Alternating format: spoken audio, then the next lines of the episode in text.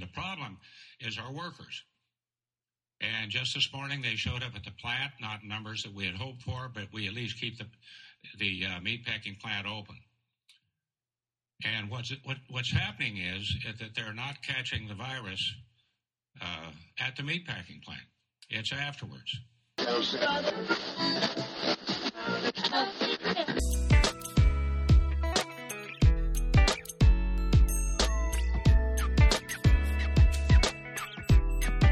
Hey, everybody, Todd Conklin, Pre Accident Podcast.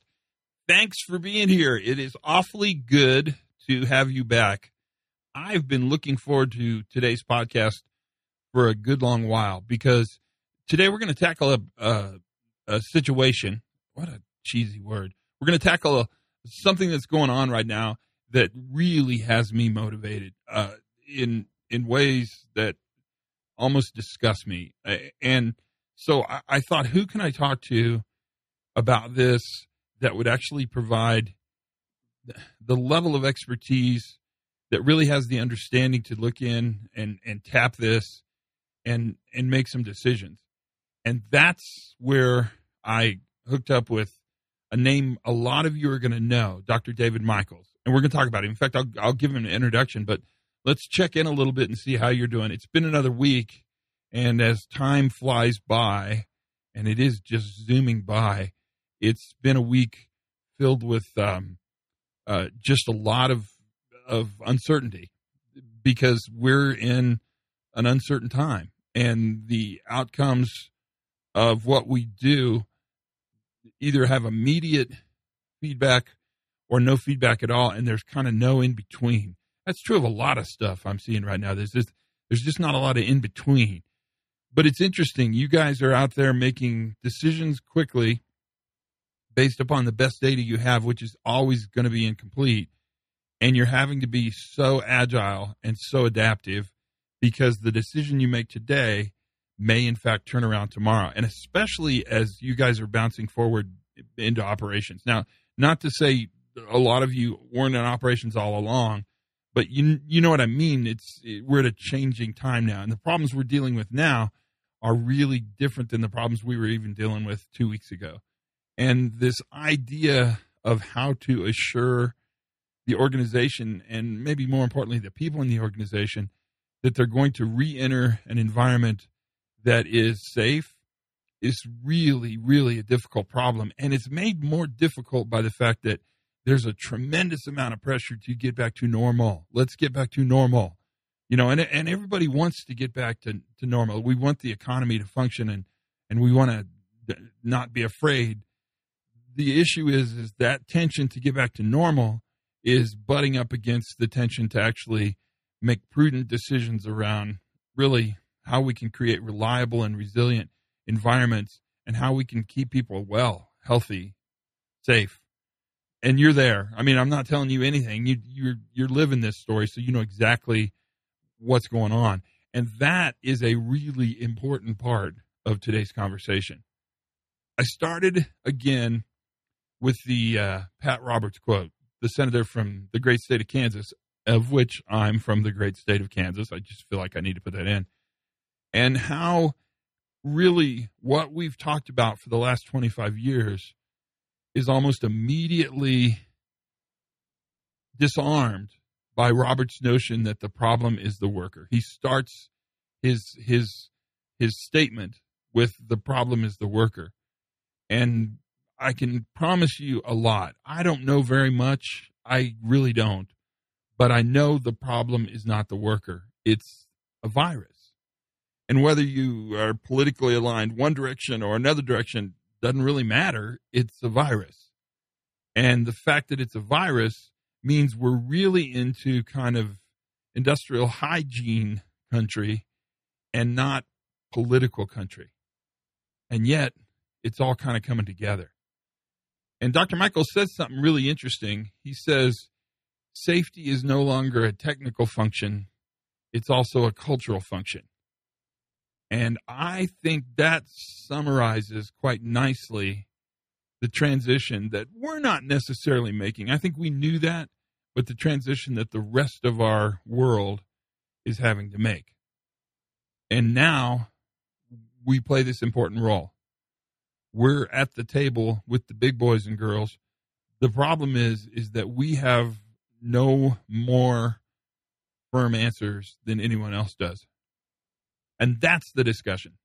And I know a lot of my friends have done Herculean things to create environments where we're really managing distance, time, and shielding, which we know those are the three things we can manage. I mean, if you think about it, that's what we manage. That's really an important part of it. And that's where we get into the conversation I had with um, David Michaels. So I've known David Michaels because our world has uh, has combined for many years. But if you don't know him, um, Dr. Michaels is an epidemiologist and a professor in the Department of Environment and Occupational Health at the Milken Institute of Public Health, the uh, sorry, the Milken Institute School of Public Health at George Washington University in D.C. But for our conversation, I wanted to tap into this part of his his experience from 2009 to 2017. He was Assistant Secretary of Labor, and he was at OSHA, Occupational Safety and Health. Uh, he worked under the Obama administration and was unanimously confirmed by the Senate. Um, he's he's been there a while. He was the 12th assistant secretary and really the longest serving OSHA secretary in the history of OSHA. And so if I want to tap into that kind of expertise, that's who I wanted to tap into. And he was more than pleased to be on the in fact, when I asked him to be on the podcast, he said, I would love to be on the podcast because I listen to it all the time. And I thought, whoa, hello, welcome aboard. And that's what happened. So let's um, let's listen carefully to the conversation that Dr. Michaels and I had, really about. We're specifically, we're going to talk about the meat packing industry, kinda, but what we're really talking about is uh, each other, all of us. And I think you'll find this really valuable do not hesitate to pass this forward. I think this will buy you not only some space, but also some uh, immediate credibility. So, without any further ado, here's our conversation. Hey, Dr. Michaels, thanks for being on the podcast. It's a it's a special treat to get to talk to you, and thanks for taking the time. I know you're busy. I've seen you everywhere. I've seen you on TV. I've seen you. Uh, I've read you. You've got a book out, a, a new book out. You've got you're you're it's uh, you're getting a lot of press right now. What are you thinking? What's going on? What what's in your mind as you go on this journey and talk about it with people all over the world? Oh, it, it, it's a, a, fascinating period. It's a disheartening one. It's a challenging one. Uh, you know, first, it's easy for me to speak. You know, I'm I'm at home with my family in a beautiful location and uh, haven't really left the neighborhood in two months. And I know that out there, there are uh, what we're calling essential workers who are, for the most part, low, pay, low paid uh, black and brown workers who are you know, keeping the economy going, make sure that you know, the food that I see on my table every day is getting there. And of course, there are healthcare workers of all, all uh, skills and wages and, and titles who are working out there. And the, um, the toll is high. I mean, I just saw the latest numbers from CDC uh, are somewhere north of 43,000 healthcare workers have been infected, and that doesn't include New York State, for example. And so when I look at this from the, you know, the comfort of my own home, looking at really the, the tremendous toll, this tragedy that's going on out there, uh, and imagining what workers are are facing in many work sites where I've visited. You know, I've been in in uh, meat packing plants and and knowing what that, that work is like. Um, I think you know this, first this is a remarkable situation. It's it's unlike anything that any of us who are alive today have have ever had to deal with uh, from a worker safety point of view. It is the the worker safety crisis of, of generations.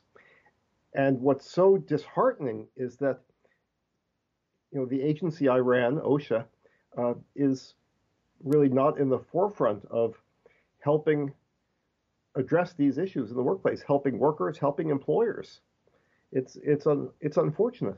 This question might be a bit naive. I mean, because I'm with you every step of this way. What's going on? Why? How? How? How can this be happening in the United States? Uh, I think this really has to do with the Trump, a couple of things. I think the Trump administration really has no um, care for uh, working people. I mean, it's really, it is remarkable. The the focus from the White House is the stock market and trying to reopen the economy, not recognizing that right now, even with the economy so-called closed, uh, there are thousands of workers out there who are being exposed on a daily basis to this this deadly virus.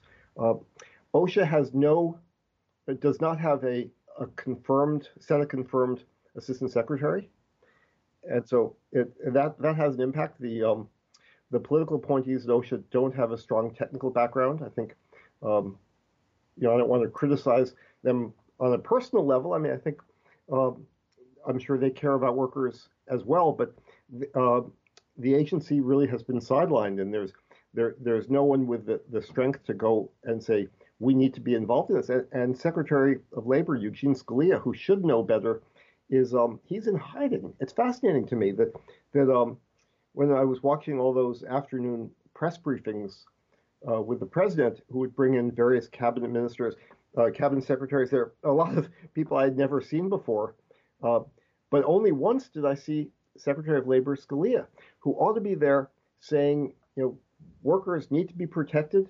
This is what we have to do, and sort of laying things out for America.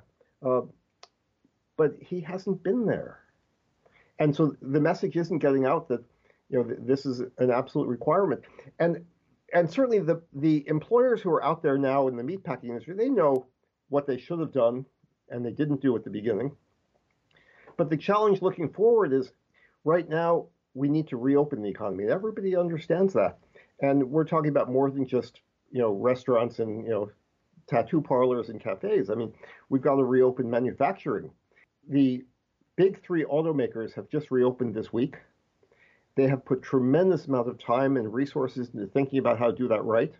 The materials they put together are really terrific. I know that they've been involved with the United Auto Workers because they recognize that preventing exposure in workplaces has to be intensely collaborative. That it can't come down from above. It can't be the employer saying, "This is what we're going to do," and everybody's going to follow us. Because, look, if if a worker is feeling feeling sick and is symptomatic, but if you're offering a $500 bonus to come in every day for a month, and let's say you're at day 26, and that worker starts having a cough or doesn't uh, temperature, if if if they could get to work, they're going to get to work. And so you need to you need to have a, a system where everybody's sort of you know reading from the same hymnal, um, and no one from the administration is talking about that. That's the message that has to get out there. Of course, I've been uh, advocating since January that OSHA issue an emergency standard. At first, it was clear to me that uh, that was necessary for the healthcare industry, that employers need to know that workers must be protected. I have no question the big hospitals in the country got that. And they were scrambling to get PPE, and you know everybody's followed this very carefully. We, there's been endless newspaper articles and TV shows about the the challenges facing uh, everybody from physicians to laundry workers in in hospitals. But it, that message still hasn't gotten out to the nursing homes and the workers, the exposures in the nursing homes and the, the deaths in the nursing homes are, are to say that they're high is an understatement. We've had you know, thousands of people die who are in nursing homes and, and many thousands of workers who have been infected. If it, OSHA had an emergency standard out from the beginning, those nursing homes would, would certainly have made accommodations to meet that standard. They may not have all have made it. And, you know, if if you try to, to meet a standard and you can't, but you've done it well, OSHA never cites you and we had that issue with um, with fire resistant clothing, where we told uh, the folks who were operating upstream oil and gas operations, the um, you know drilling sites, where there was real risk of fire and explosion, and we had really terrible uh, tragedies that occurred. We said, look, you've got to give everyone fireproof clothing, fire resistant clothing, and um, it was hard to get at first. And we certainly we said, look, if you've made, done your job and tried to tried to get it, you're fine, but you have you have to try to get it. um, and that would be true in, in the hospitals and nursing homes as well. Subsequently, as this epidemic spread to other workplaces and, and not just meatpacking plants, but some of the big box stores and, and farms where there there are certain there farms where dozens and dozens of workers have been infected. It became very clear that we need a very straightforward OSHA standard across the board to tell employers to do the right thing. Because look, we, we know many employers will try to do everything they can, and they, they get that. But there are a lot who will say, well, if I don't really have to do it, I won't.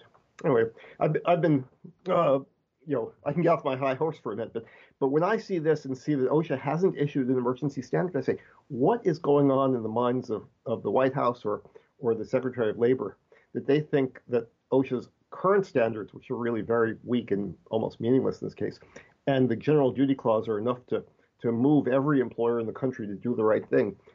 I wonder what planet are they on? That's a really interesting, as sad as it sounds, kind of summary of, of where we are and what's happening. And it's it's put it's put us, the the world of safety, practicing safety professionals, people who do work on resilience and reliability in a really interesting position. Because there's always been kind of an interesting relationship, uh, for lack of a better word, between the regulator and the employer. There's no question about it. But this this idea that suddenly there there's no expectation, there's no standard by which this work can be done. There's nothing to draw to. There's nothing to to stand on as a firm regulatory foundation. That's that's been um, well, it's it's a crisis of of operational conscience in a way, and it's it's it's horrific to watch. I mean, it's it's just been really interesting. Other industries are stepping up. The employers are stepping up. They're they're into a position where they're they're filling in the void, and that ethical connection that the employer has with the worker, you, you can see it. I mean, there are there are stories of great success with amazing people doing amazing things. But I look at this and I wonder, ultimately, this is really a symptom of thinking that's different. Uh, do you do you think what they're what they're thinking? at least at the level of the leadership right now, is that the problem is the person? You know, I don't think so. I think what's going on is not so much the workers the problem, but I what I've seen coming out of some very high level mouths at, HHS, for example, is saying that you know, in the, the exposures in these meatpacking plants are really what's going on at home or in the community, which of course is you know is ludicrous when you look at the numbers. Um, know, part of it it's it's sort of a naivete about what goes on at work. Some of it's racism because you know among the meat packers, a large percentage of them are immigrants. They're people of color, and this idea that that they, maybe they live in squalor or something like that, though they, they don't. Um, but the, the governor of South Dakota said that that it's really not the exposures in, in the plants; it's what's going on at home. Well, so let me push you a little on that because because um, I actually think what you just described is a really elaborate, um, pretty exotic way to blame the worker. Um, that's the worker's problem. Yeah. So I teased it earlier this week, and then I played it again at the beginning of the podcast. I mean, you won't be able to hear it because it hasn't happened yet. But um, uh, Pat Roberts, a senator from Kansas, he said the worker is the problem. It, uh, it, to me, when I hear him say that li- these people are dirty, they're they don't care enough, they live communally, I, they're sort of forgetting the, the fact that it's a virus, and a virus is a virus, and it's a virus. Yeah, that that there's no question that's part of what underlies it. And what's interesting about this also is the short-sightedness of the officials who do that because it's certainly in their interest, it's everybody's interest to to stem this pandemic. But if you look at how disease spreads, it doesn't stop at the, the door of the of the workplace. It doesn't stop at the door of the home. I mean, every, once you know people bring their bring infections home and, and people at home bring it to the streets and to the parks and everybody gets exposed. Um, and so unless you, you figure out what's really going on and saying we're going to we, we are going to stop exposures and that means we're going to have to go into workplaces and stop exposures you know we're going to this epidemic is just going to keep getting bigger and bigger so what do we do i mean this is um it's got us all in a position at least in our world on the safety and health world where we're the traditional underpinnings of how we would support this decision and make these efforts has been removed. That's right. So now we're in the position where we're we're working diligently for our organization while sort of providing our own ground cover on weak regulations, uh, shoulds instead of shalls. How do we move forward from this? It seems like it's it's a challenge that that we haven't had in a while. Look, I think we know how to do it right. I think you know it's we're not going to we're not going to get it perfectly, but there's some very straightforward recommendations out there, and actually OSHA's original recommendations I thought were really good. Um, the ones that came out, for example, on meatpacking.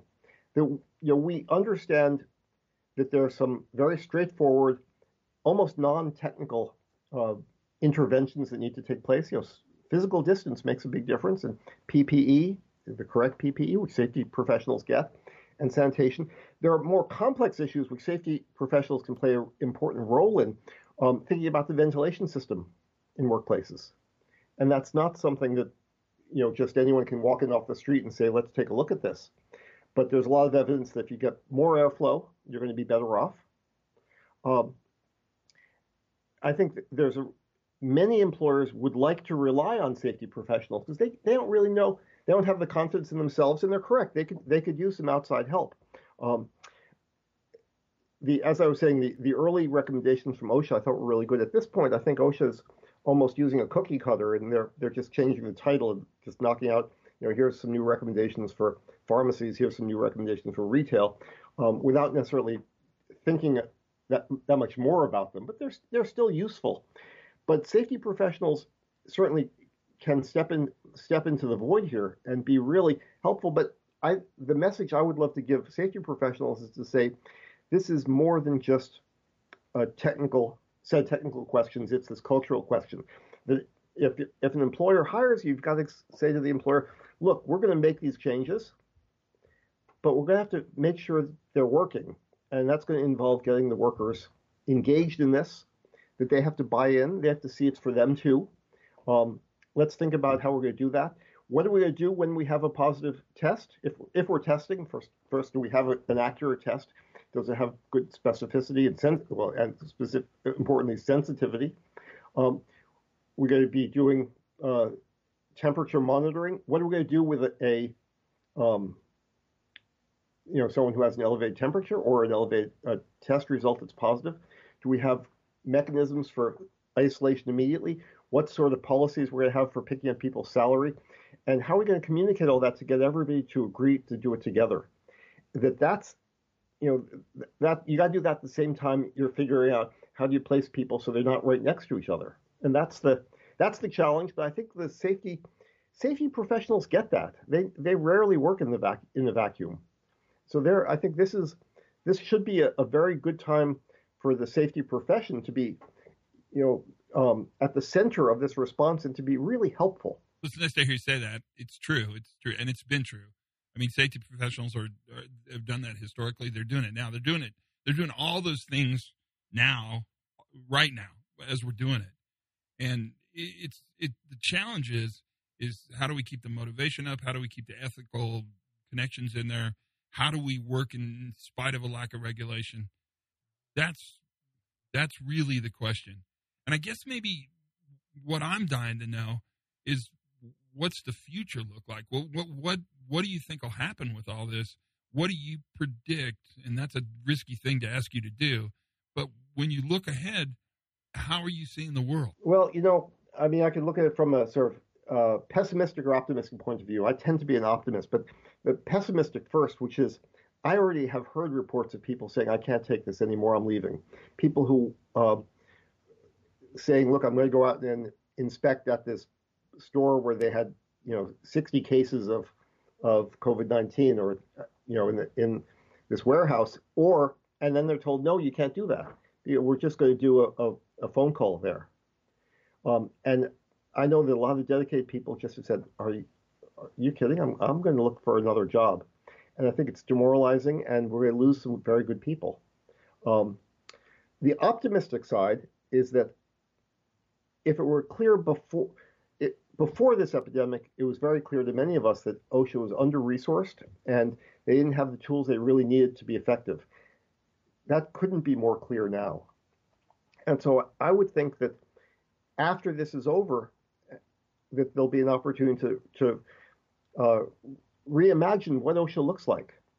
You know, I, I actually just wrote a piece on this before the epidemic. It's um, in this month's issue of the American Journal of Public Health. It's um, not behind a paywall. We asked them to uh, make it free. So you could go to the American Journal of Public Health website and download. It. It's really it's in you know OSHA will turn 50 years old. The OSHA law was passed in December 1979. Oh, excuse me, 1969. So it'll be 50 years old this December, and OSHA started. You know, in April, next April will be OSHA's 50th anniversary opening its doors. So I, I wrote a piece along with Jordan Barab, who was the deputy assistant secretary when I was at OSHA, um, about some of the shortcomings of OSHA, its successes and failures, and what we need to do to make it more effective in the future. We've learned a great deal since then because of this epidemic, but I think from the um, the point of view of, of lessons learned, this tells us a lot about, you know, if you have a, a problem where you have thousands of workplaces affected, OSHA inspections will only have a limited effect. OSHA doesn't have enough people to follow up on the the literally thousands of complaints it's gotten, or the thousands of whistleblower uh, report, whistleblower retaliation reports. I mean, it's over it's overwhelming. Now, that's not to say OSHA shouldn't be addressing them now and thinking creatively how to do that, but it also says how are we going to reimagine, how are we going to rethink what OSHA should be once we uh, put this behind us. Well, I understand the pessimistic view and probably need to hear it, but I really appreciate the optimistic view. That that I, I do think we can. I, I think we have to rise the. I don't think there's a choice here. We have to rise to the occasion. You've been on everything. You're a really good person to talk to. I mean, pretty much now that you've been on this podcast, it's everything. You can check them all off. What aren't people asking you that we should be asking you? What What are you thinking about? What are you concerned about? What's not in our conversation that should be in our conversation? Because you're the one to ask. Oh well, there, the list is long, but but certainly one area that I've been very disappointed um, in terms of the moment is, is focusing on uh, the importance of hearing from workers, not just involving them in you know making plans, but this idea that uh, we need to encourage workers to raise concerns, not retaliate against them. You know, the OSHA law is very clear. Uh, it says that you can't retaliate against a worker if they've raised a safety concern with their employer or with OSHA or with Congress, for example. But uh, the way the law is enforced is very is unfortunate. It's weak. The worker has to file within 30 days. It's very difficult. OSHA has to go to court. Um, it's not a strong anti-retaliation provision and needs to be changed by Congress. Since then, OSHA has become the primary investigative agency for the federal government to when there are allegations of retaliation against whistleblowers other than of federal employees. So if you're an accountant and you see that uh, you're the vice president of the company you work for, who's a um, in a publicly held company is cooking the books under Sarbanes-Oxley, you can if you're retaliated against because you've raised that concern, OSHA does the investigation. OSHA does investigations under 22 statutes. And those investigations are to protect people who raise concerns to protect themselves or other workers or the health and safety and the welfare of the public. I've heard almost no discussion from the administration or from OSHA saying, look, we've got a situation here where people are being retaliated against for pointing out problems. We have I've seen reports of people being fired early in this epidemic for bringing in their own masks to wear at work. And then a few weeks later, CDC says everybody should bring in their own masks and, and wear them at work. Um, but again, we've got to think about a new way to, to protect these workers. If you go on the OSHA website, there have been thousands of reports of workers being retaliated against. OSHA hasn't said how they're going to address that. It's going to take years and years in the current system before they get to all those. So I think the discussion in the public I'd love to see is um, how do we make sure employers know that it's against the law to retaliate against workers for raising concerns, and that uh, we know it's uncomfortable when they raise concerns, but you got to take those concerns and address them rather than retaliate against workers for, for raising them. Create some psychological safety. Yeah, that's the idea. You know, we actually put out uh, one of the things that I did with our whistleblower program is it was really sort of a backwater before we got there. Um, we were able to put together a national advisory committee with representatives of, of employers, labor and the public. And I said to them, look, um, we have a really good message around safety. It's not simply like don't let workers get hurt, but build a safety program. It's good for the company. It's good for everybody. You know, you can manage with health and safety, and it will help you as, as an operation. But the message around whistleblowers was always, don't do that. You know, it's bad. And that there should be a positive message and a program. And so I asked our advisory committee to come up with that sort of program. And to everybody's surprise, unanimously, they came up with one that was, you know, totally supported by the, both the employers and the labor people. And out of that, we came a very good OSHA publication saying, here, here are some recommended practices to how to set up a program to gather information and to make sure people are safe offering that and not being retaliated against. I'd like to see that really promoted um, by this administration to, so employers recognize that this is, you know, they've got to work with their workers, and it will help everybody to, as you know, as we try to deal with this really challenging situation. Thanks for your time. I know you're busy. I mean, you're on everything, so I know you're busy. Thanks for making some time to talk to us because it's good. We're glad to have you as a part of the podcast. Well, I appreciate it, and I enjoy listening to your, your podcast. So it's great to, to I'll be getting out there. Man, that was a fun podcast. It was, um, you know, it's harder to coordinate, but but uh, once we got it coordinated, it was fun, and it was really interesting to hear Dr. Michaels David's point of view that from the regulator. It was really interesting when I asked him about path forward. It was a it was a real snapshot into what's going on at that level, and I think that's helpful to us uh, for everything. To me, the idea that we're moving from a really a set of technical questions to more of a set of cultural questions, or and a set of cultural questions is is powerful stuff. This this man, Dr. David Michaels, was the OSHA administrator for one fifth of its history, the longest running administrator. Um, he brings a really interesting, a, a super interesting vantage point to where we are right now, and that's the podcast.